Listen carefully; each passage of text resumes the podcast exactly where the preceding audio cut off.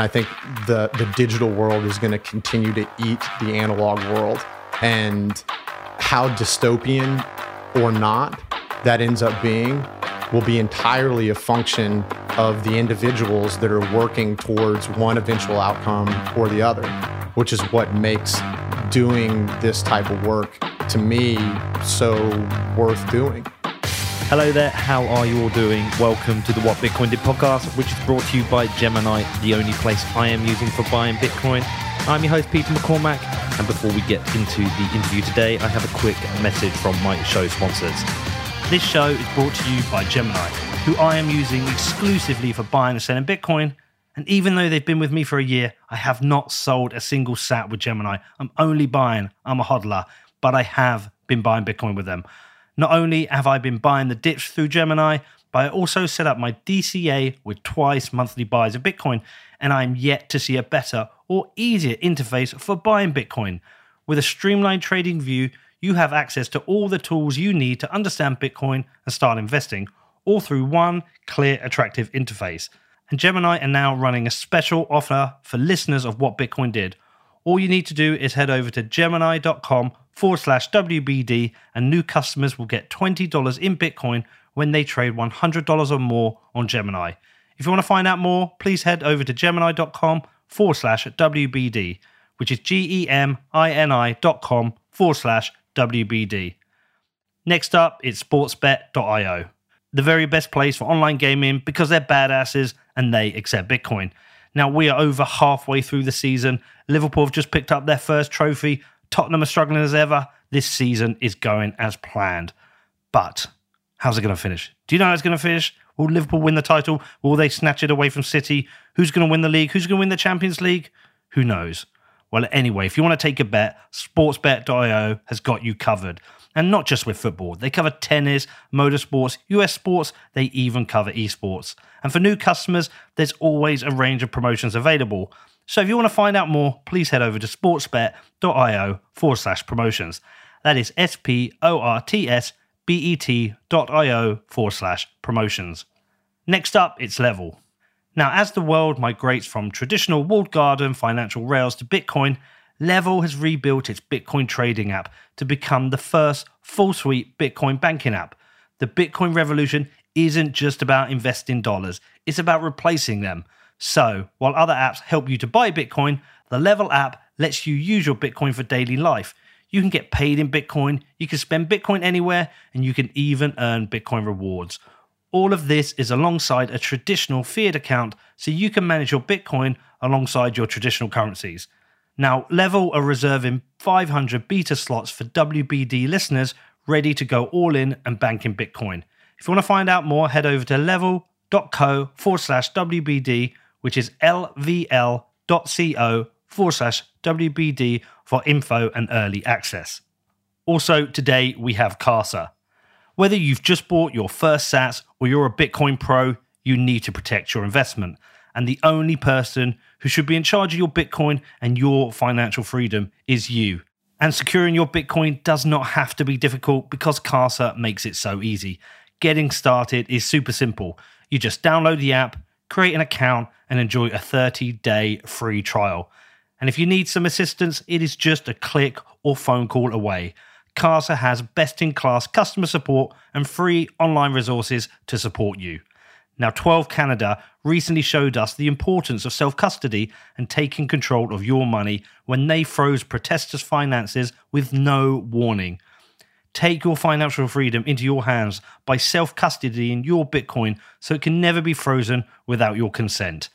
There is no better time to upgrade your Bitcoin security and get total peace of mind. You can find out more at keys dot casa, which is K E Y S dot C A S A. Travis, how you doing, man? Boom, baby. Here we are. In Texas. Yeah. Nice to have you here. Hey, uh, I uh, I phoned uh, Parker Lewis when I got here, and he first said, he said, you're free again. Yeah. You're free. Yeah. Good to have you here. Land, land of the Bitcoin miners now. I know, man. It's wild here, right? Yeah. How long, how long you been here now? Uh, permanently about four months. Uh, my girlfriend and I started spending time here, kind of doing Airbnbs back and forth between here and L A kind of last spring. And found a place. And I'm from Texas. My, my I grew up two hours north of here. My family's still up there, so it's it's nice to be back in Texas. And are you mixing with the Bitcoiners here? Some, yeah, some. Honestly, I've been in a hole working nonstop. It's been it's been uh, as you know, a lot lot going on lately. So um, been trying to get out and yeah, and do some stuff. Um, the the, uh, the Unchained Capital guys got a good thing going. Yeah, do you know you know Parker? Yeah, yeah. Because they've got, um, they're doing a whole bunch of stuff for South by as well, I think. Because mm. South by won't touch Bitcoin. Right. Fuckers. Well, I love it here, man. Yeah, Texans um, Texans will touch Bitcoin for sure. Uh, yeah, I love it. It's uh, and it's interesting meeting some of the, I've met some of the oil and gas people down at the Houston meetup. And they're like, they're in. Yeah. That was my whole career before crypto. Was it? Oh, yeah. You were trading. Yeah. Was it oil futures? No, uh, equities. Equities. Yeah, long, short, energy equities and like non-control private equity and debt in the energy space. What's, but, the, what's that like for them at the moment? Yeah, I hadn't kept up with the guys nearly as much. I mean, it's it's uh, it was brutal for years, and then now it's obviously been going the other way, and and um, I hadn't kept up with them too much. But all right, man. Well, listen, look, I always like getting you on the show. You know that.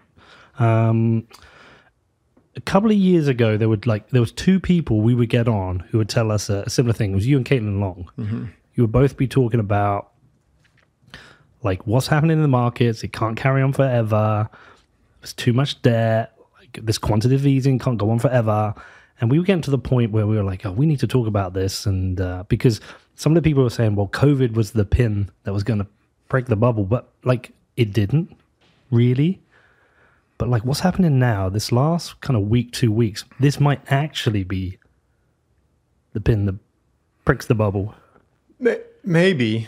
Um, I, I, that type of stuff is always hard hard to call, hard yeah. to predict. And then even I think when you're in the moment, it's kind of it's kind of hard to know. I, I think certainly some of the occurrences that have happened over the last month have woken people up to the need for censorship resistant money for sure, and um just decentralization in general. I've just been I, I just feel like there's been a lot of billboards over the last month about why decentralization matters. Yeah, and it's a lot of that ties back to Bitcoin. You know, I think some of the deplatforming stuff is kind of less relevant to Bitcoin, but still firmly in the in the category of of, of why decentralization matters, um and and how slippery of a slope that can be.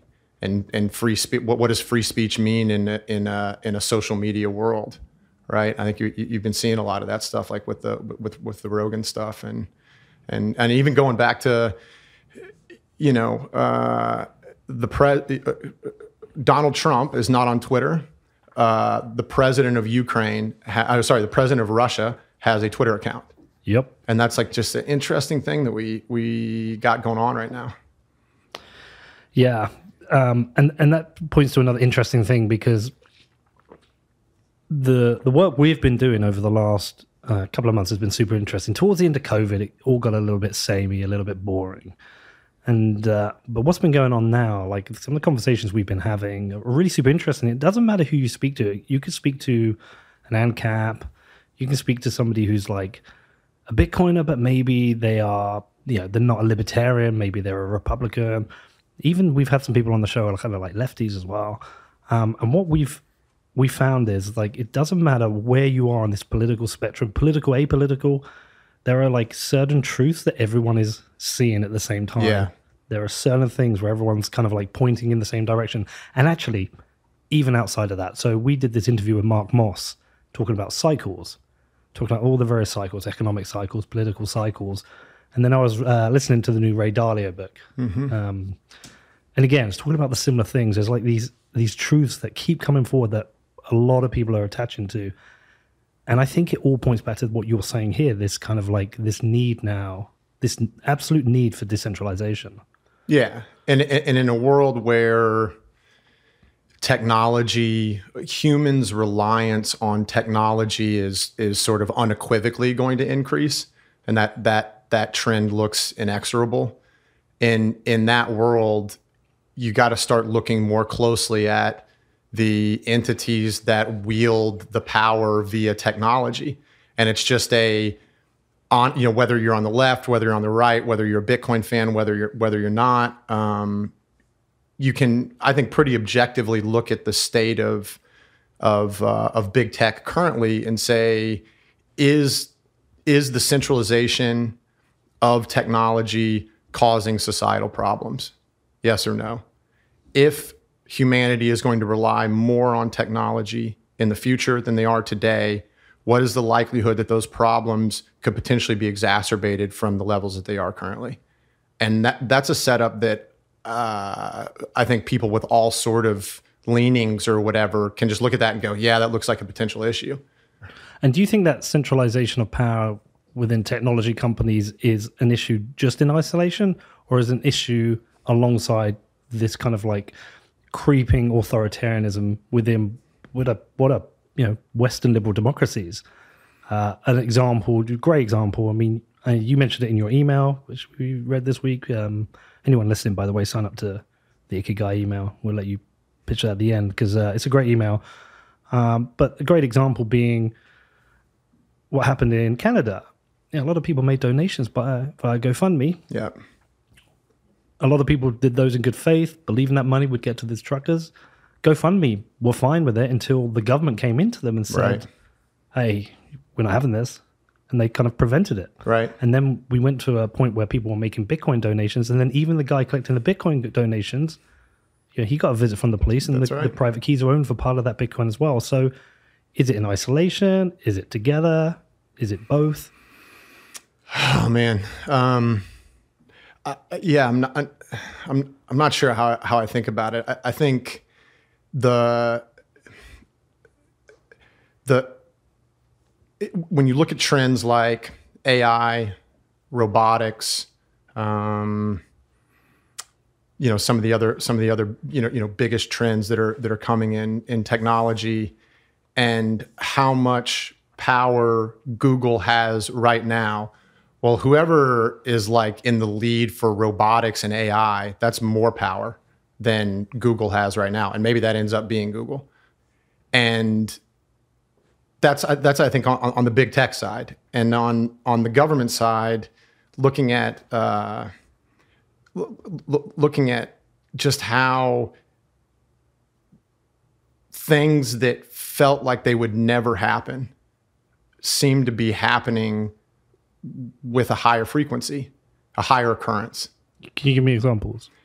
The GoFundMe is, I mean, that, that that's a great example. Um, and the Canadian government, which you think of that as like a developed nation, like it's like if that was happening in, you know, I don't know, whatever. Tur- Russia. Yeah, Turkey, or like, you know, Brazil, Venezuela, or or, or, or something like that. Um, I think people would pay less attention to it, but you think of Can- Canada as being, you know, kind of like the United States. There, there was a point that I saw brought up that, that really drove it home for me, which was if what, what they what they did with the GoFundMe. Well, if I tried to raise a GoFundMe to fight the government about what they had just done to shut down the Ontario truckers GoFundMe, would that GoFundMe also get shut down?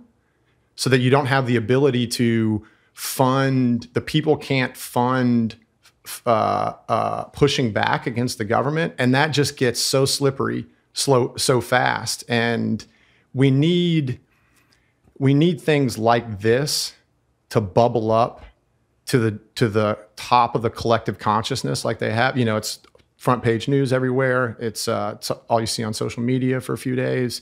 And it, it requires that bubbling up to get uh, people to kind of lift their head out, out of whatever it is they're doing. People are busy. People got all kinds of stuff going on. Oh, it, it's really just crypto people that that that have this this natural tendency to think so much about the way the government is infringing on on rights, or big big t- the centralization of big tech is is is infringing on on people's rights. Like crypto people, we just have a tendency to be like that.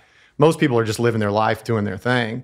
But when something like this pops up, then it, it acts as a forcing function for more of society to say, oh, we need an alternative. What are what are the alternatives?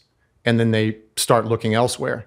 And I think just as importantly as that, you know, some of the solutions, uh, you know, Bitcoin's an, an amazing solution for the money side of things, for some of the big te big tech side of things, uh, you know, I, I, I, in my opinion, you know, I don't think Bitcoin can, can solve some of that. And maybe nothing that exists right now in its current incantation in the crypto ecosystem, you know, layer one smart contract platforms or whatever, dApps, maybe those can't solve that uh, that centralized authority of big tech problem, which means you're going to need developers, the people that are actually going to build the shit. You need them, their attention to be caught as well too.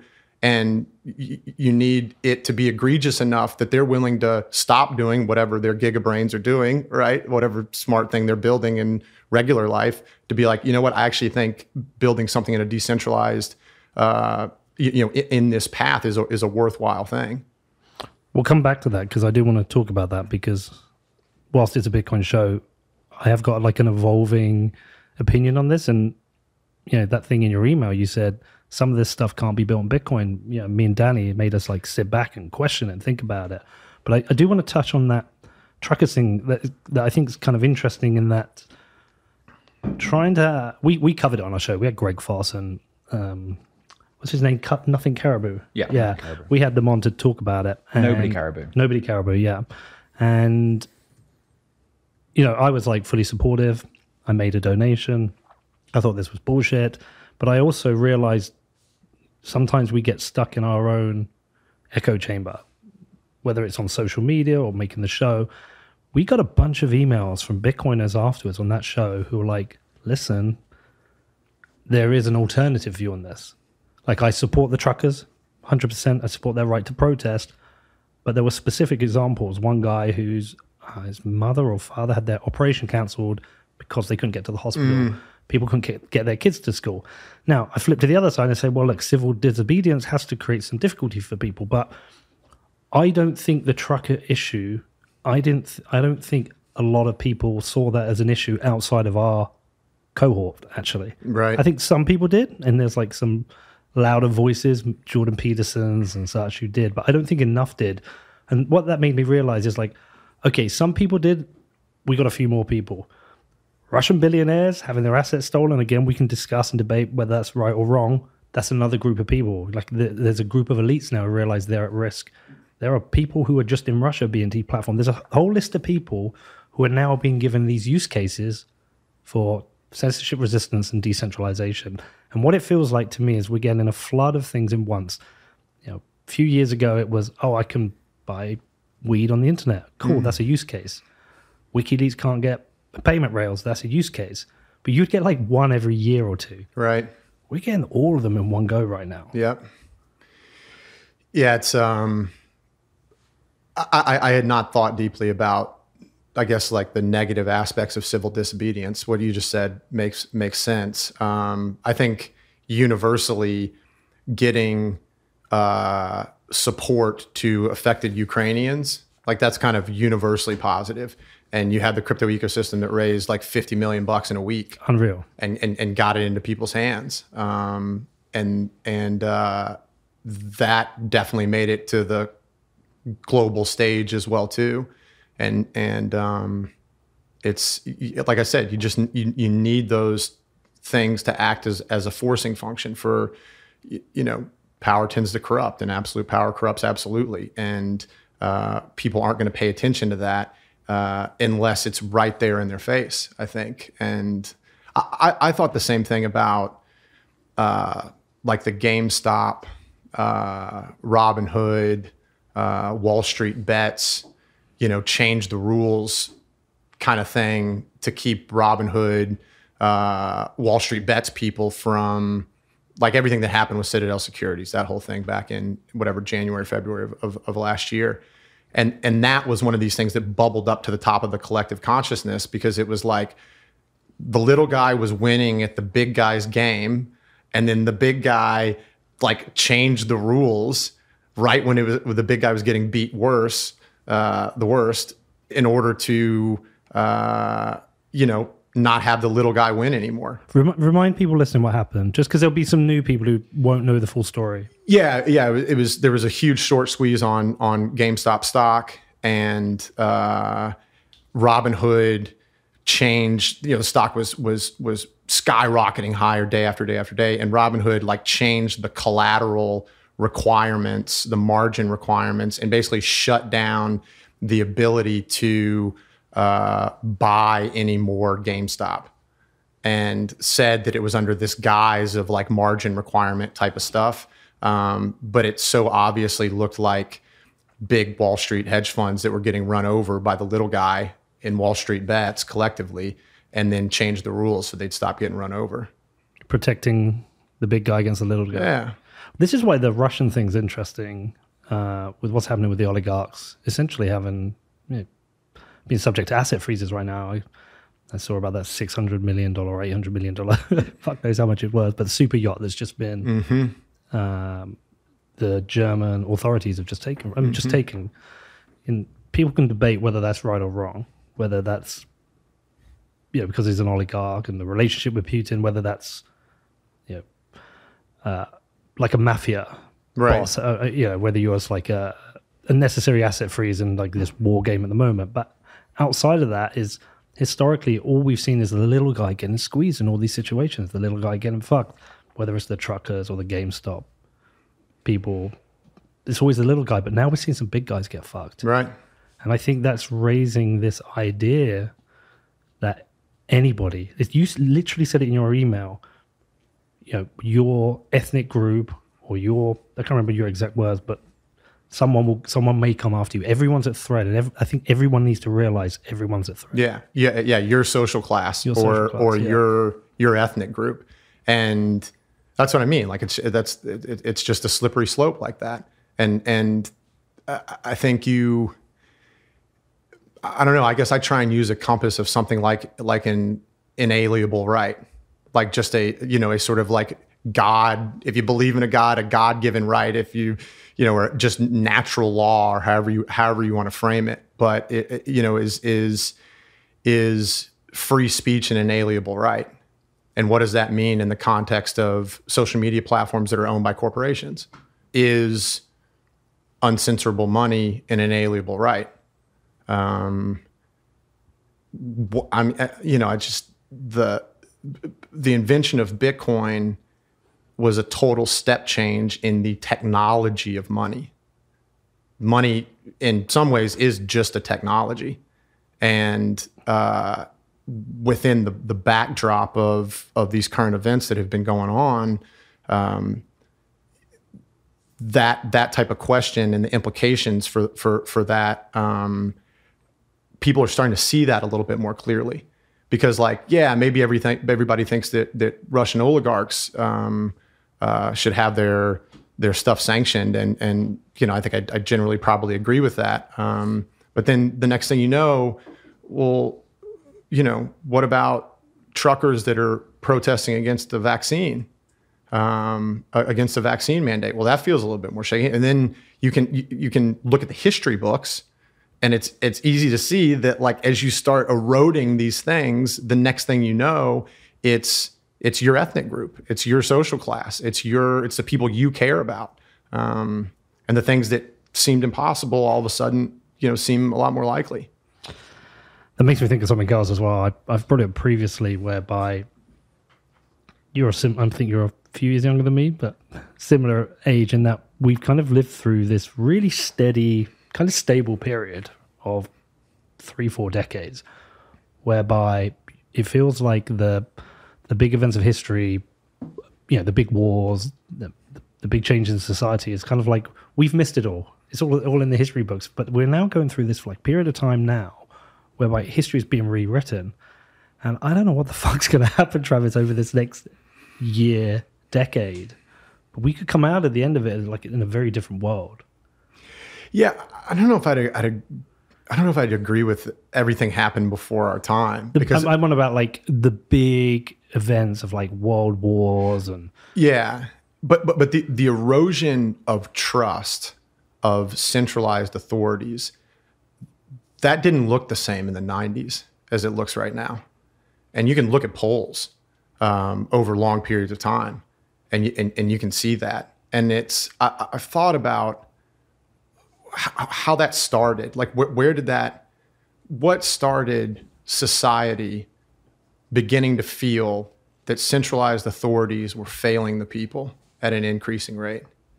And um, I think about, um, and, and part of it is that in the information age, you can catch people that are full of shit, that are lying to you. You can just catch them better, yep. right? It used to be, you know, catching Nixon back in Watergate, but you know, that took all kinds of nineteen seventies stuff to have that ha have that happen. And a stroke of luck. Yeah, yeah. But but but but in in the information age, it just gets easier to to put some of the pieces together about how full of shit or how not in your best interests centralized authorities have been acting. And and and I think a lot of it started in America with the reaction to nine eleven, and then the you know us going over to Iraq, talking about weapons of mass destruction, and spending you know however many tens of thousands of lives on both sides, ten trillion dollars over that period of time, under this guise of weapons of mass destruction that that never ended up actually being the case. Well, we knew we were being lied to. Everybody knew they were being lied to. Not at the time. I, f I felt like we did. Yeah. And then, okay, well then, so you're just sitting, even if that's true, so you're sitting there and the, the government's sitting there lying to you. And then, and then I think the financial crisis was another big step in this, where uh, subprime metastasized, you know, almost blew up the, glo kind of blew up the global financial market. And like nobody went to jail. And all the rich people like stayed rich, basically. And people just kind of looked at that, like normal people just kind of looked at that and were like, why wasn't anybody held accountable for that? And then if you really start to dig deeper into it, the reaction to the financial crisis in oh eight uh, from, a, from a monetary policy perspective has then set us off on this path now that we cannot get off of. And when the next crisis came around in COVID, the monetary policy response was, you know, so massive in this direction of loose monetary policy that you're just going further and further of just driving this train straight off the off the cliff, and we're just going to kind of see what happens, basically. And I just I, I think, and maybe it's just me being neck deep in, in crypto stuff all day for years now, but I'm and and and that just makes me biased. But I think more and more people are waking up to um, uh, just that general tendency for uh, centralized power to be failing people at multiple levels, whether it's at the government, whether it's at Wall Street, whether it's big tech, um, and decentralization, distributed ledger technology uh, is the technological platform to go drive societal change for the good. And, it, and I think it's like a, a multi-decade trend. And um, in, in some ways I get, not, I don't know if happy is the right word, but I, I know that we need these things to happen more and more to wake people up more and more to the need for an alternative. You have to have these forcing functions. Otherwise, people are just kind of too placated by, by, by their day-to-day. And I see it more here. This, this, I don't know what it's like for Danny because he lives in Australia, but uh, I see it more here than I see it in the U K. I see it in the U K, but it's like a ten X here in the U S. Like every problem that we have in the U K is ten X worse. And I don't, I don't know if it's the problem's ten X worse or the left-right divide is making it look ten X worse. Yeah. But it always feels ten X worse here. How, how bad is the divisiveness in the U K relative to the U S? It's... Right. Different. There aren't battle lines drawn on specific issues. Yeah. So uh, I can give you two examples. Um, so we are equivalents to Republicans and Democrats is Conservative and Labour Party mm-hmm. voters. And I wouldn't say there is a massive divide on vaccines, whether you're Labour or Conservative. My friends, whether they're one or the other, their decision to be vaccinated or to oppose vaccines or vaccine mandates wasn't along that political mm. line. Just, it just wasn't there. There, there. There may be a slight bias towards conservatives being more like Republicans, but it's not as big of an issue. similar here, I'm now finding a little bit with what's going on in Ukraine and Russia, in that there's almost universal condemnation for it. Whereas I'm finding my more conservative slash libertarian friends in the U S are a little bit more suspicious about what's happening and why it's happening and why do we care, and do we only care because the media is telling us, and why don't we care about what's happening in Palestine and in uh, Yemen? Now, I, I think they're I think they're wrong in that. I think people do care, but uh, but we don't have that divide. What's it like in Australia?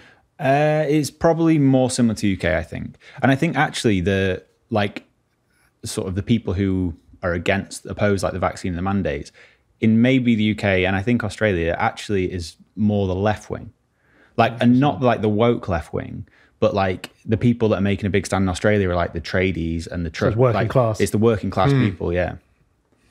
Yeah, so it's very different. So this is where I think I get in trouble, I get into arguments with people, is that they have this expectation, being a Bitcoiner, that I have very similar views for them, but I'm I'm not just a Bitcoiner, I'm British. Mm-hmm. And so I'm very influenced culturally by how we are in the U K.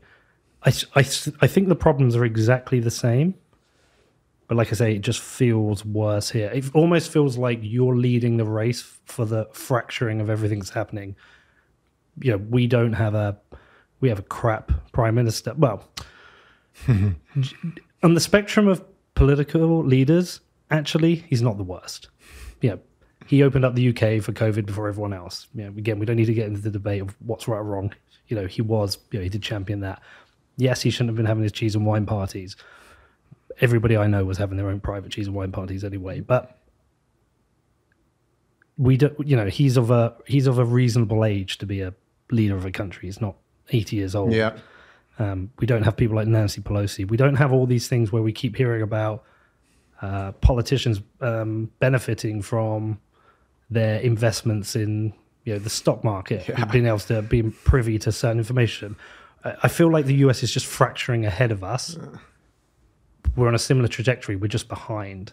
And I think that's because we have this, one of the reasons I think is that we don't have two-party politics. We have four or five parties, of which we have two main parties, but we have that kind of release valve. If you can't pick one side, there's like one or two other parties you can vote for. Yeah. So I think that's one of the other differences we have. The, I mean, the two-party system in America, I don't know, it just feels like it's never been more fragile yeah. than it is right now. I just don't think it works. And, and, in a digital age, in, the, in an information age, where you're you can be defined, you can pick whatever group you want to be a part of. That's a global group, right? And you can be much closer to.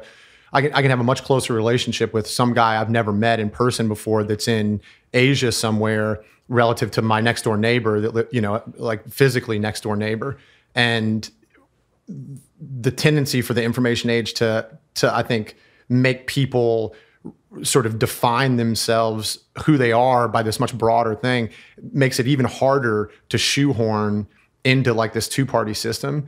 And young people, I think, just feel that like a lot more acutely than older people. And and I, I, I it seems like so many more young people just recognize that like both sides are full of shit. Mm-hmm. Both both sides are full of shit, equally full of shit in different ways.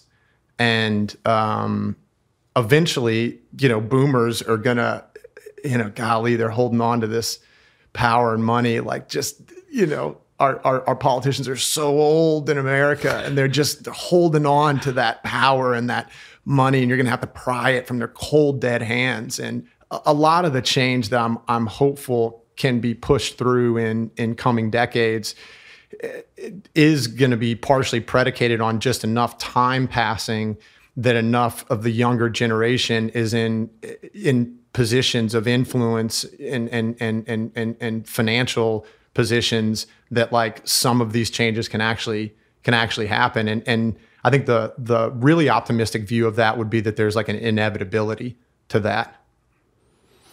Yeah, uh, and is there like fundamental changes to the political structure, or is it just a change to the people who represent? Right. The constituents. Um, the ongoing debate I have with libertarians, that's having it today online today, is that I think the ideology is great, just don't think it works. Yeah. I think on paper it's perfect. I agree with everything you're saying. I just I don't think it I don't know how you get there from where we are now. Right. It's too big a leap. Right. Um, but it's, which is why I always say I wish more libertarians were involved in politics to maybe have that release valve to pull on the size of the state rather than pulling left to right, pulling big v small.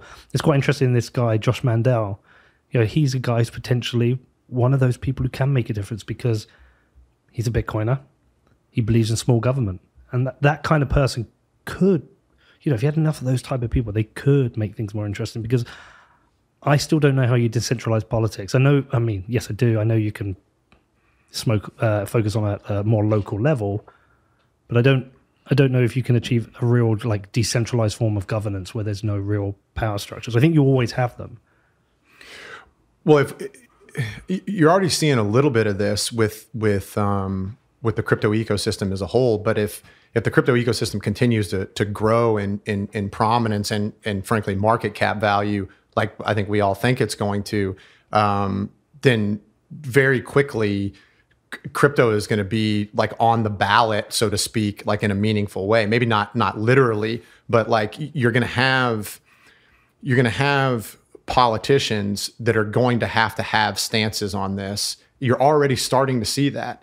And, and there are some amount of crypto people that are willing to be single issue voters. And you could get into a situation where, um, you know, it's a tight, whatever, it's some tight contested race, con congressional race, senatorial race, whatever. And neither party or neither candidate has come out with any sort of view on crypto. And you might be able to get, pick up some single digit percent, um, Uh, vote swing by just coming out and being supportive of of crypto uh, because crypto people are that uh, fired up about this. Well, it's a growing hack as well. You yeah. Know, if you when you declare yourself as a Bitcoiner or even a crypto person, you suddenly you suddenly gain this whole bunch of followers or people interested in and support yeah. support you. Uh, nobody gave a fuck about El Salvador, maybe certainly two years ago, maybe even a year ago. Probably couldn't even point to it on a map. Right. They didn't know who Bukele is. Now everyone knows who yep. he is. And everyone in Bitcoin or crypto loves him. He speaks the right language. He's he's clearly been influenced by them as well. And I think a lot of politicians start to see that. We've had it. Danny, how many people, how many Senate uh, people? Like politicians, yeah. uh, at least five reach out probably. In the last, what, three weeks? Yeah. Wow. Yeah. People are running like in yeah. racing uh, in a race for like a seat in the Senate. Mm-hmm. um, we've already had a couple on. We're, we're just rejecting them now because every interview is the same. Yeah, but I get why they want it because they want access to that audience. Yeah, that that's an incentive structure that you just love. Like yeah. that's just a shift in. I mean, that, that matters. You you run that that incentive setup out a few years, and like you can get shit changed based on that. It's going to take a little while. It's going to happen overnight. But, you know, you get into the back part of this decade and um, that, that, that just starts to look a lot more promising. Flip it the other way here in Texas. Imagine imagine one of the people running, you know, well, excuse my use of language because I don't know the exact terminology, but running for the Senate or running for Congress here and being anti-Bitcoin. Yeah, it's probably not going to go over very well. It's not going to work. Yeah. There's too many jobs here now. There's yeah. too many people here. Like, I think this state has flipped. I think this is a... certainly a Bitcoin state. Yep. So it's flipped. But I think others are realizing the hack. The, and the game theory points in one direction That's only. Right. Yeah, which is nice. Because what is it? thirty percent of the U S population owns some form of crypto. Is yeah, that correct? I think that's right. I think that's right. That, that, that new study just came out a few weeks ago. Yeah. Yeah. Before we carry on with the interview, I do have a quick message from my show sponsors. This show is brought to you by BlockFi. Now, BlockFi bridges the world of traditional finance and Bitcoin, empowering you for this future financial world. And for people in the U S who own or are interested in owning Bitcoin or stacking more sats, then the BlockFi Rewards credit card provides the easiest way for you to earn Bitcoin. There are no fees to use this card, no annual fee, and no foreign transaction fees. And you can get three point five percent back in Bitcoin on all purchases in your first three months and then one point five percent back forever after. And also, for every dollar you spend over fifty thousand dollars annually, you can get two percent back in Bitcoin. Now, if you want to stack sats with BlockFi, then please head over to blockfi dot com for more information and to find out the terms and conditions. This is blockfi dot com, which is B L O C K F I dot com. Next up, it is Compass Mining. And they are not just a sponsor. I am a customer of Compass Mining. I am mining with Compass Mining. Now, I've been doing this for about, wow, what is it, like four months now, and I've mined over half a Bitcoin with them. It's pretty cool. It's very cool, actually. I love the fact that I'm back mining, and I also love the way Compass does this. They've made mining accessible to everyone, and as a Bitcoiner, I'm happy to be supporting the decentralized growth of the hash rate.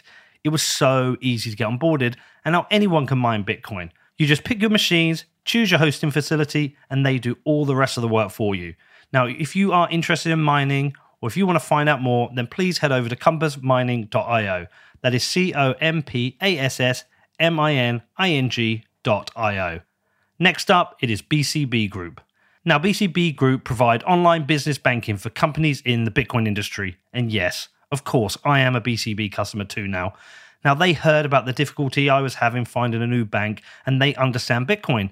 So when they reached out to me and said, Pete, you should move your account over to B C B Group, I was like, sure. Sounds absolutely perfect for me, and I could not be happier with the service they have provided me.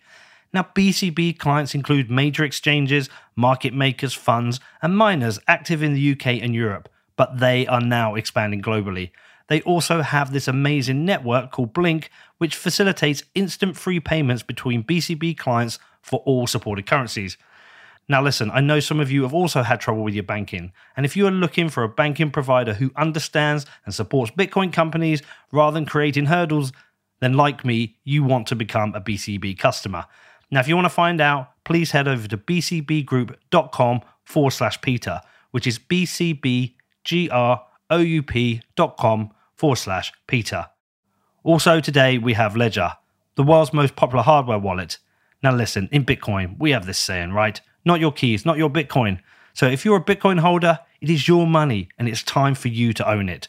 And if you're not storing your Bitcoin on a hardware wallet, then you are trusting somebody else. I took control of my Bitcoin back in two thousand seventeen when I bought my first Ledger Nano S, and I'm still using that same device today. Ledger is the smartest and easiest way for you to take control of your Bitcoin. Now, if you would like to find out more or purchase a hardware wallet from Ledger, then please head over to ledger dot com, which is L E D G E R dot com. Let's um. So let's talk about this crypto stuff because it's kind of interesting. Uh, me and Danny were talking about it earlier. I've been debating a bit recently because the show's a Bitcoin show, right? That's what I focus on. Uh, arguably a Bitcoin maxi, but not like entirely. I see that just see them as different things. Um, and that's why your email was interesting because I see Bitcoin as separating money and state, right? Decentralized money. I don't, I see crypto slightly differently. And my evol- this kind of position I'm evolving, evolving to is that aside from the platform stability, you know, questions which we can, uh, can be a separate debate or the future of these platforms, like you rightly said, the technology might not have even been invented yet. But this idea of, uh, companies that are more operate like decentralized platforms that have a uh, more decentralized power structure, more decentralized ownership, that is something actually I can totally get behind. I don't know if it's workable, I don't know how it's built, I don't know what platforms, but that idea that perhaps you can build a Twitter where the power is decentralized so you can't censor people, yeah, I like that idea. Yeah. And the ownership again is decentralized or the benefits of that are decentralized. That's something I... I can get behind. It's it's where these people argue. It's like, oh, we've got a better Bitcoin because it's faster, it's lower transactions. That's the shit I can't I can't be bothered with. Yeah. But that idea of these kind of new forms of decentralized company, I don't. I, it's not even whether or not I can get behind it. It's happening. Yeah. It's when can one of these companies, or is it possible for these technologies and companies to to get the network effect? That's what I'm not sure about. I'm not sure if a decentralized Twitter can get the network effect of a centralized Twitter. Right. If it doesn't have, like, how does it have the money or how, how does it have the, you know, I, I've run companies. Uh, the idea of running a, a company decentralized doesn't work. Like for the football club, for example, people have said to me, oh, you should decentralize decision making. No, I'm running this, I'm, I'm running this like an, uh, like an authoritarian. I don't need everybody to vote on every decision. can we build these companies in a, in a more decentralized way? Is it possible? I mean, you can hope for it. You can see the benefits of it happening, but but can it be done? Yeah, I'm, th these two questions I've been asking for years. What do you need decentralization for, and how decentralized is decentralized enough? Yeah. And we still don't have firm answers um, to that uh, for these various different use cases. But I think going back to, to the early part of this conversation, when you imagine the immense power that is going to be uh, wielded by technology companies as we move through this decade and into the next decade, and we got a, autonomous driving cars, and machines are taking more and more people's jobs. We're spending more and more time in, in metaverses. We're, uh, you know, some, you know, A I, A I is just like running more and more of our life, right? Like you, you've got like some Siri, you got to write an email, and like you've got some Siri that you talk to, and you're like, hey, I need to write an email about this, and like the the A I just like takes a crack at the email for you and see how how it shakes out, like that kind of thing. Oh, you read it, you're like, ah, oh, it's a little, you need to change that. Like all of that's coming, and the corporations, you know, you know, if corporations end up being in control of that, publicly traded, profit-driven, just that kind of thing, you you look at the problems that we're having right now with big tech companies, and you go, well, how big are those problems going to get? And that in that type of situation, and I just really believe, and and and I'm not going to pretend like I know exactly how it's going to play out. I just really believe that a decentralized approach has a higher likelihood of not exacerbating the problems that we're seeing already with technology. That that just that just seems to make sense to me. Um, and that doesn't mean that there there aren't other problems. And like, you know, the problems that we're seeing with like wealth concentration, with wealth inequality, like I don't necessarily know if the crypto is going to solve those, um, but I think it's got a way better chance than the way the system works right now. Uh, and the sort of like crony capitalism and like rotten democracy that we find ourselves in today in America. Um, kind of the exact things that the founding fathers were warning about a couple hundred years ago. And um, have you seen the Boeing documentary? But no. It's on Netflix. Um, Boeing the planes? Yeah. You know the issue they had with the seven thirty-seven max and the M C A S system? The two Only planes. Vaguely, but yeah. Okay, so... Uh, interestingly, I decided to watch this documentary while on a flight, which might not be the best idea. I would yeah. advise everyone to do it. Um, but uh, what happened is Boeing, um, one of the, you know, they were like the, the gold standard for safety with aircraft. Amazing track record.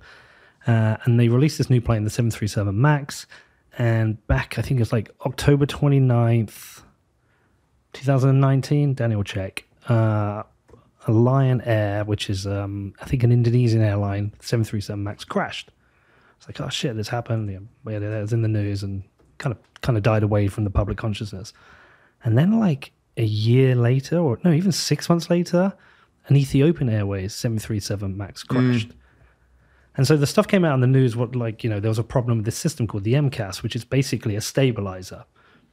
This documentary went into why this happened. It's fucking unbelievable, but it, it comes back to your point about what happens when there's profit-driven incentives. Mm-hmm. So what happened was um, they, they dug into what happened was Boeing merged with, or they bought McDonnell Douglas, and then McDonnell Douglas people uh, started changing the way that Boeing was run. And then they started to become slaves to Wall Street. How do we become more efficient? How do we make more money? Which meant less people working on quality control, to the point where, like, there was this one point, this lady saying, we used to have fourteen people in a, in a warehouse on the production line. We had one. Hmm. And they found a ladder still inside the plane that was, for, like, completed on construction. You know, th things like that. And so what happened with the seven thirty-seven max, they were getting their ass kicked by Airbus. Airbus released the, I think it's the A three fifty. And so the quickest way to have a new plane is to reuse a current plane. Hmm.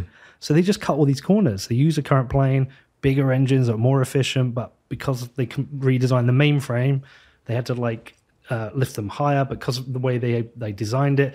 The plane might stall because it would go too steep. So they had this automated new M C A S system, which would level it.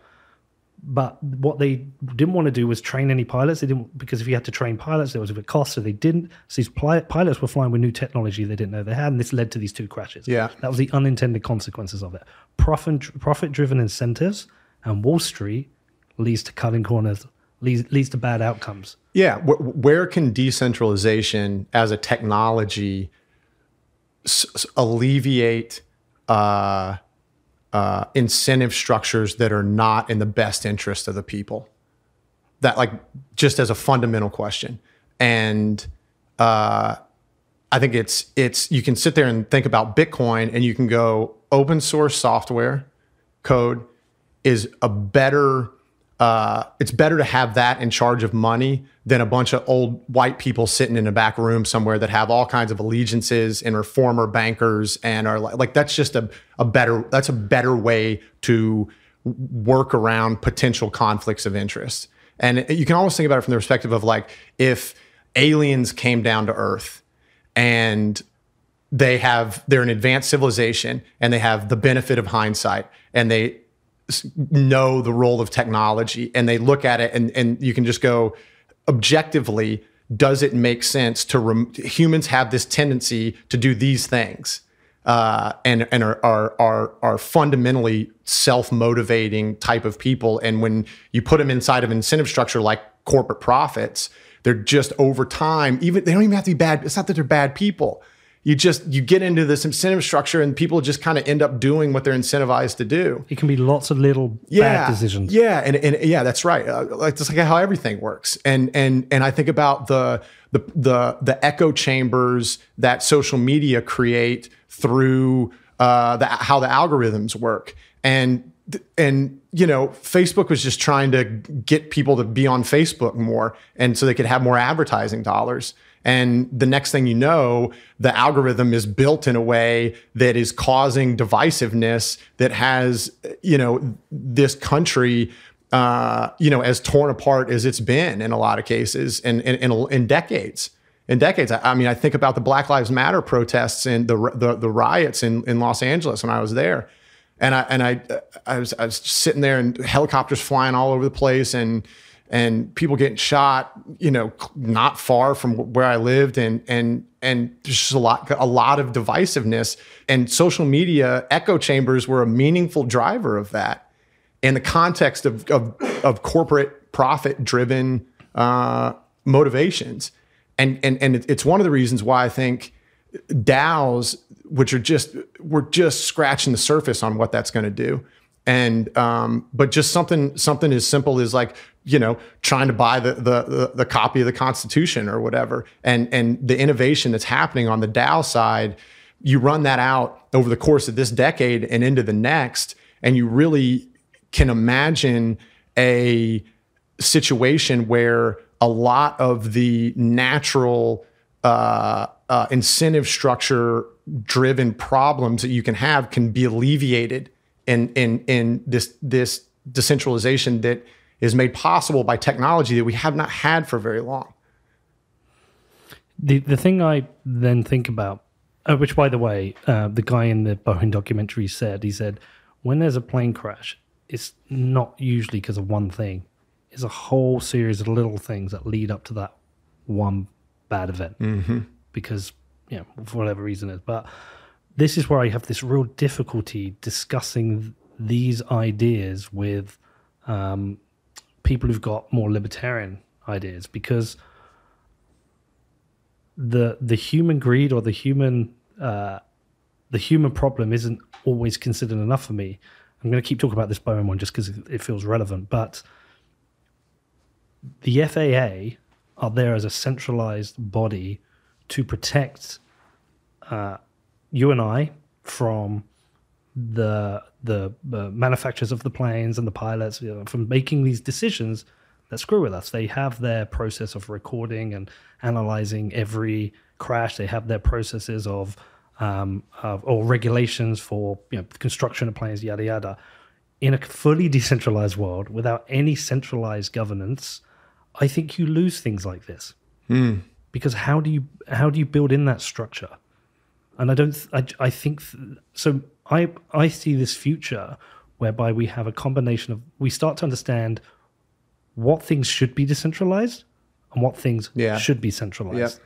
There's also this really great book I read recently called The Fifth Risk, which is all about the transition from uh, Obama to Trump and all the things that the Trump administration weren't ready for. And it just talks about all the things that government does that probably won't get done if you don't have a centralized authority. So like, that's the area I'm most interested in. When people talk about liberty, it's like, well, but let's talk about what we lose and the risks of those side of things. I think about this a lot. Yeah. I, I'm not an anti-regulation guy. Um, I think you just have to be, you have to be clear-eyed about how tainted that process can get, mm-hmm. and how the people that are in charge of the regulating, uh, those are humans with with networks of people and allegiances and jobs they had before that, and maybe jobs they want after that, and uh, you got to be clear-eyed about that.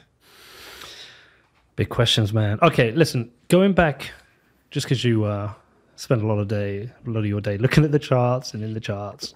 Going back to where we are at the moment, um, and thinking specifically about a country's been cancelled. Yeah. And by the way, a lot of a lot of it I disagree with. I saw yesterday some film festivals pulled the Russian films from it, which I think is wrong. And I think there's a dog show that's banned dog Russian dogs now. So I, I think the the the cultural banning's gone a bit too far. I'm on the fence on the sanctions to oligarchs. I, if I, I know if I say I support it, there are people listening going to say, well, you, you're supporting people coming after your money. I think these people are essentially a mafia, so I think it's slightly different, but but there are people who are really going to suffer at the hands yeah. of this cancelling, especially in, in Russia. Yeah. Uh, we see uh, Jerome Powell come out, was it yesterday, and said, or two days ago, and said there may be more than one reserve currency. We have the U S dollar as a reserve currency. It's certainly losing its position. It's not lost yet. We have Bitcoin growing as a position. We're certainly, I don't know what uh, the, U S, uh, sorry, Russia and China, China are going to trade in, but it's not going to be dollars. Right. Because they can't. We had Iran come out today, say they're going to be taking their oil debts in the euro. Like, we've got this radically changing world. How much are you thinking about this? C- certainly paying attention to it. Um, that stuff definitely takes time. Uh, I wouldn't. I wouldn't think uh, that it's the sort of thing that you just snap your fingers and and things, you know, change change meaningfully uh, uh, overnight. But uh, I've I've always thought, not always, sorry, for the last, you know, eighteen months-ish, uh, the investment case for Bitcoin as pristine collateral has been how I've generally been framing it and thinking about it.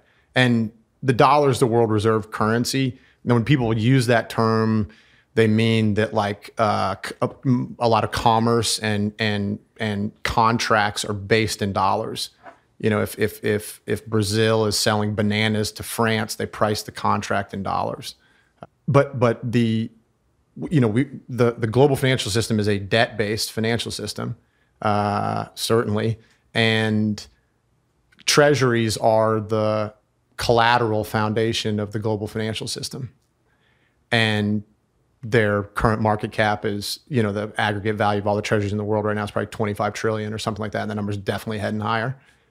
And you look at um, and and and and the, the interest rates on treasuries set the interest rate for every other thing on the planet. When you look at the sort of outlook for treasuries as a financial instrument over this decade and the next, that looks challenged.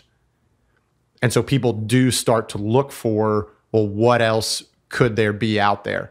And that list is is like surprisingly short. Like, the world does not want to use renminbi as the, or or Chinese sovereign debt as the collateral foundation for the global financial system. The euro, that's a joke. The yen, that's a joke. Gold, I, I mean, I don't know. And it, like the the, it's it's hard to find things that can make any credible sort of case. Why why why is the euro a joke? Why is the renminbi a joke? Like, someone I don't understand, because like I just see them as just smaller currencies than the dollar. So the, the euro is in worse shape from a like unsustainability perspective than the dollar is. And you don't have to look any further than however many trillions of negative yielding sovereign debt there are in the European Union, uh, and, and how broadly, uh, how wide of a dispersion there is in the European Union of different uh, countries that contribute different things. And having one currency trying to govern all that, and then to have that be, uh, or to have the debt of that central bank be the collateral foundation, it, it just doesn't make any sense to me. Um, the renminbi, I, I just think a, a, a command economy like China is, like a, a, a communist country like that, the world's just going to have zero interest in having that uh, that be the collateral, the debt of that be the collateral foundation. And and and so I think when when you look at Bitcoin, it honestly looks like the next best option. And if, if Bitcoin, uh, the thing that I'm looking for over this decade from a in, investment case perspective for Bitcoin is just, is it making slow progress towards being pristine collateral? Is it more widely available to be used like that? Is it getting integrated into the pipes of the of the global financial system more and more? Is there a very liquid, well-established borrow lending market for fiat currencies based on Bitcoin?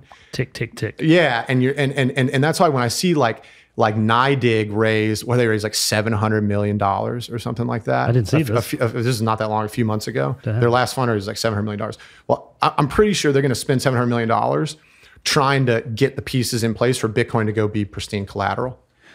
And that's not something, again, that's gonna that's gonna play out this year or the next. That's just a broad direction over the course of this decade that you may get to the end of the twenty twenties and Bitcoin has started chipping away market share at at treasuries. And that's how you get, you know, five trillion market cap, ten trillion market cap, and and, and beyond.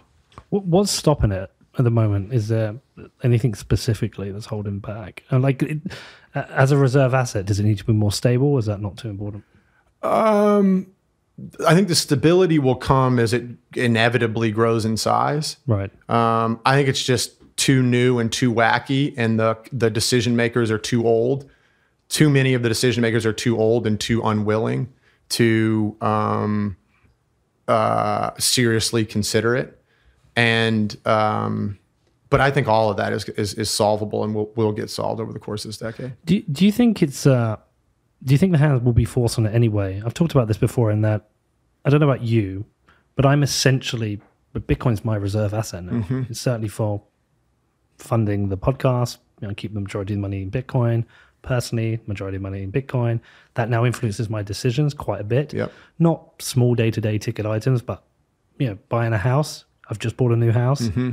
Absolutely how I purchased that house was influenced by my ideas around Bitcoin. Right. The loan I would take, the length of the loan, how much the loan was, yada, yada. So it, I'm essentially there, and nobody can stop me. Nobody makes me or takes that decision away from me. It's the same for Michael Saylor and MicroStrategy. It may be the same for you, and maybe the same for Danny. It's certainly the same for uh, Bukele in El Salvador.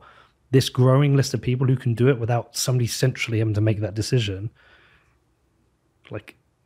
in design, being decentralized, it's it's becoming this global reserve asset by the decentralized decision making of people who choose to make that decision. Yeah. Rather than, is that how it happens? You're like, eventually you're forced to because everybody else is. Uh, I don't know. I don't know, to be honest with you. I mean, I think that it, it is an idea that uh, is captivating enough to catch people's attention, and Bitcoin is. Put itself into a position where it's it is increasingly, I think, beating society over the head with its value proposition. And back to the first part of this conversation, it's why you need actions like what we've seen recently to act as that forcing function. And then the next thing you know, somebody's asking me about, hey, what's, you know, some normie's asking me about, hey, what's this whole Bitcoin thing? And the idea just just spreads like that. So four and a half years ago when you were, or five years ago, were you trading long shorts? We, we've had this conversation a few times. You're like, you saw this Bitcoin thing as this once in a generation opportunity. You must be pretty, feel pretty vindicated for that decision. Yeah, you know, I was worried about, I, I've thought, I, I don't know, I'm not even sure where this came from. I thought, I had like distrust of institutions like at a very early age. So that by the time I was eighteen years old, I thought both political parties were full of shit. And I just was generally distrustful of institutions. And um, I was not somebody over the first, you know, ten years of my career. I did not spend a lot of time thinking deeply about the future broadly. Like I think about, oh, I'm going to get married, I'm going to have kids, where I want to live, what I want my career to be, like that sort of thing. But like, say for example, the the role of technological evolution as it relates to society.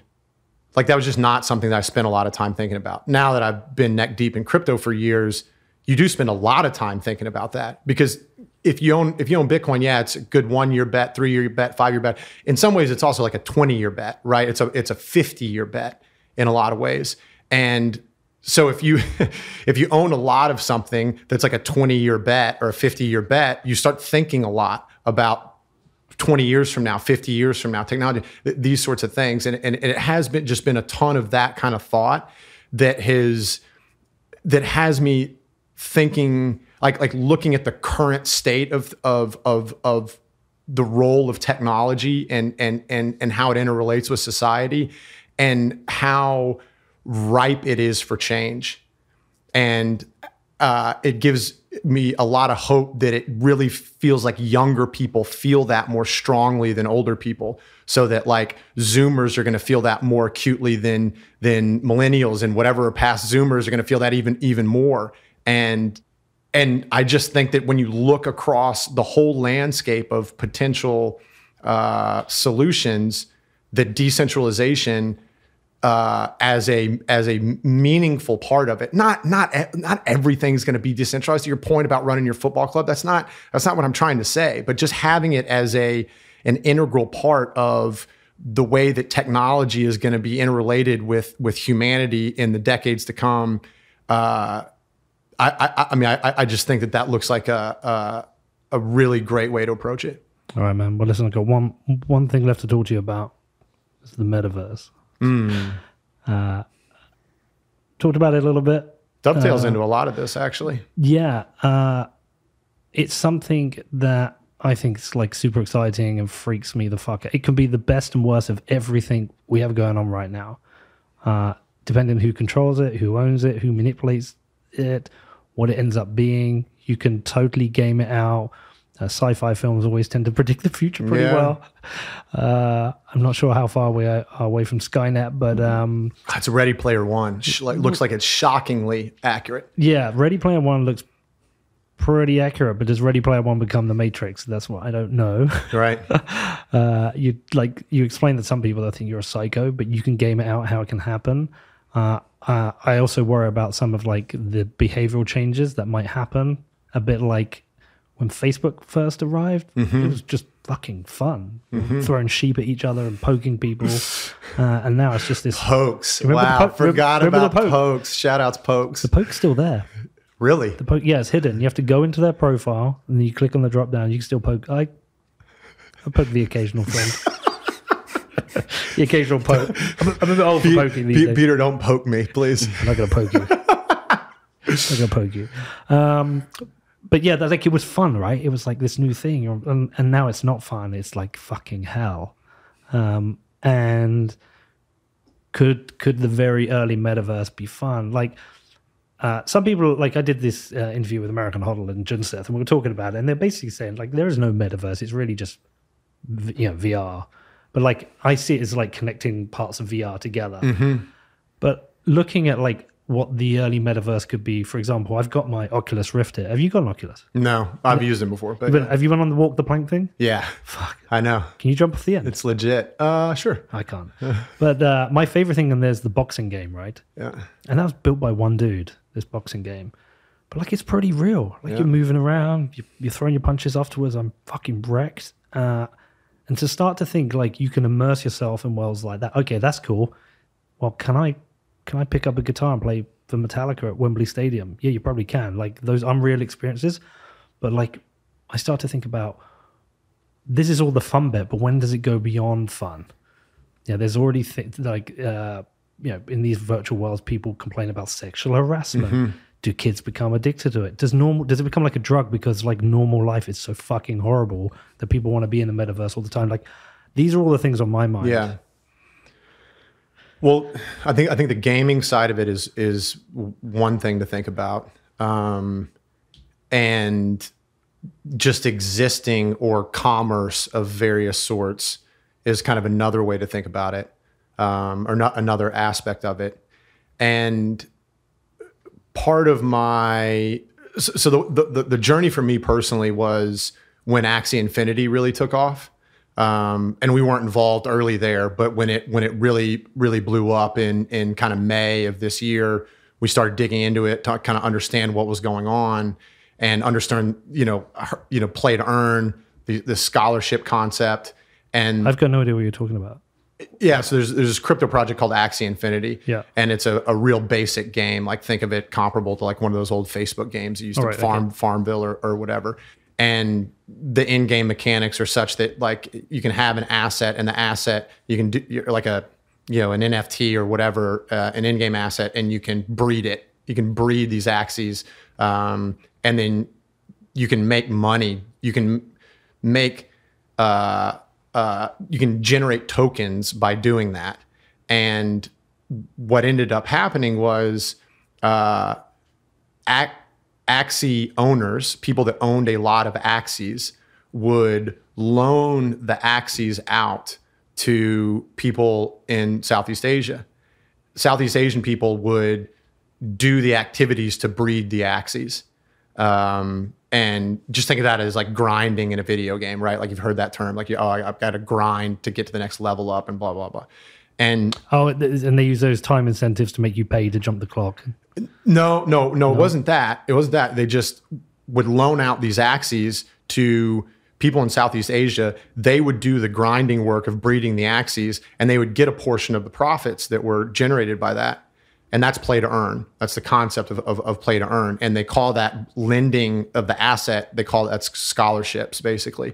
And um, what you were seeing was uh, Axie breeders, scholarship recipients that were earning a living wage in uh, Southeast Asia because the speculative speculators like me, uh, the the the wealth gap between the speculators and uh, uh, people in Southeast Asia and developing countries was so wide that you could peel off what amounted to a living wage for somebody, and uh, it ended up kind of being a bubble. And, and the price has, has come down a lot. It remains to be seen kind of kind of how that story is going to shake out.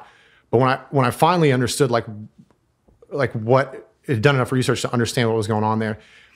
That is going to be, we're at the earliest stages in in what is going to be an enormous uh, trend for that. And it's part of what gives me such high conviction that it is going to be such a big deal is my conviction that over the coming decades, machines are going to take more and more humans' jobs in the real world. And, uh, you know, we're going to have autonomous driving cars soon, and you're going to have, uh, you know, who, how much longer do we need accountants, right? Like, at what point are computers doing all accounting? And you just think about uh, all kinds of different jobs that over a couple decade period of time, machines are going to are, are going to take more and more people's jobs. It's part of the reason why I think uh, universal basic income is an inevitability. And and and it's not bad because it's it's technological technological innovation driven abundance. Um. But what you end up doing is like, what is humanity going to do all day? They're going to have universal basic income that's going to give them, um, you know, a roof over their head, food, um, uh, you know, a, an okay lifestyle. You're going to have a phone. You're going to have Wi-Fi. Um, but then what do you, literally, what do you do all day? And what's going to happen is, uh, I think, is that all of these new worlds are going to be created digitally. And you're just going to totally reimagine the concept of work. And in these new worlds, you're going to have, you know, the physics can be different than the real world. The economic incentives are different than the real world. The governance is different than the real world. It, you're just creating entirely new realms, and then people are going to be, uh, you know, the, you're going to be, uh, you know, trying to coordinate and incentivize groups of people in this world to do different things. Does that sound familiar? It's kind of like the real world, mm. right? And as I've been going further down this rabbit hole, I, I, and I, I consider myself a Christian and practicing Christian, but the the, the more I, I feel like uh, I'm convinced that we're in a simulation. The more research I do on this, the more I'm convinced that this is a simulation. We're in a simulation right now. Yeah. I don't know. Mm. Obviously, I don't know for sure. Well, but the I know more the I do this, because because the way to think about it is the way to think about it is, okay, it's twenty twenty-two. Let's run this out a couple hundred years, which in the history of this earth is a blink of an eye, a couple hundred years. You're telling me that in a couple hundred years, you can't have a non-playable character inside of a game that you have coded in some sense of self to that non-playable character inside of that game, such that that character sort of like realizes that it's in this world kind of thing, which is sort of like a soul, the way that I think about it. Mm-hmm. Mm-hmm. So, so I'm a character somebody's playing. No, uh, no, that's not. No, that's not. I would like better skins. I would like to be fu fucking as tall as you. Picks me up as a short, fat British guy. No, and, and, and don't get me wrong. I mean, this conversation gets really weird, really quick, go, right? Go weird, man. Uh, but but it, no, but but it just it, it is it is something that I I really have been thinking a lot about, and it seems like we're just at the earliest stages. Uh, I, this is the top of the first inning of this. Well, like, what percentage chance do you put on us being in a simulation right now? Oh, I don't know. Like, I mean, more than fifty percent? I mean, I feel like it's been creeping up to, like, closer to fifty. Yeah.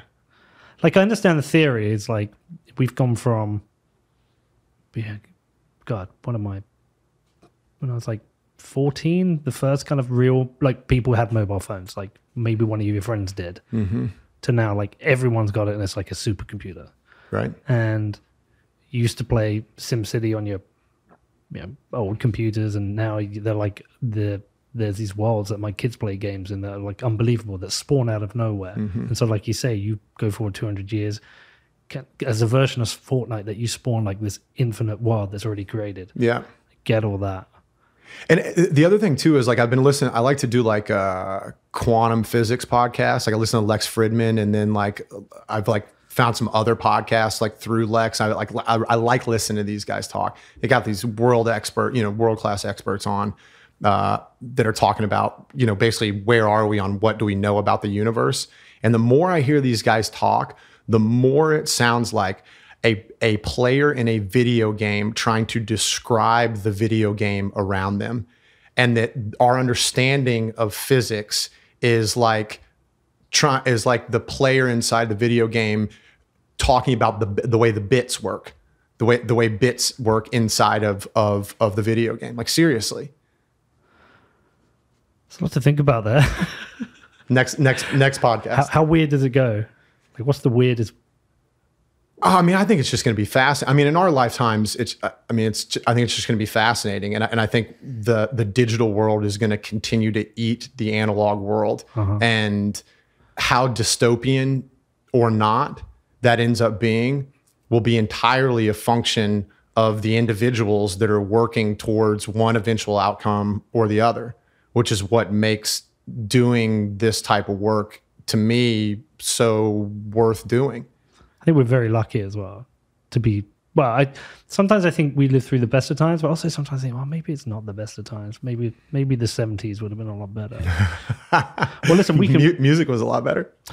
I'll give you that. Yeah. Definitely a lot better. Music's been shit since about, I think, I think about the nineties was the end of good music. Not too far. Yeah. Uh, we can do, we can get to the weird metaverse afterwards. You're going to have to send me some podcasts I need to listen to. I will. Tell me some ones to check out. Um, I've talked about your email a few times in this, Travis. Uh, it's brilliant. Tell people where to go and subscribe to it.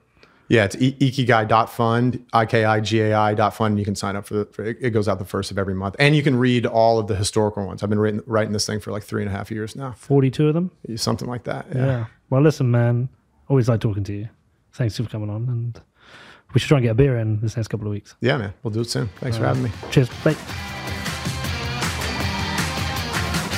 All right, thanks for listening to What Bitcoin Did. If you want to get in touch, the best thing you can do is head over to my Telegram channel, or you can hit me up on my email, which is hello at what bitcoin did dot com.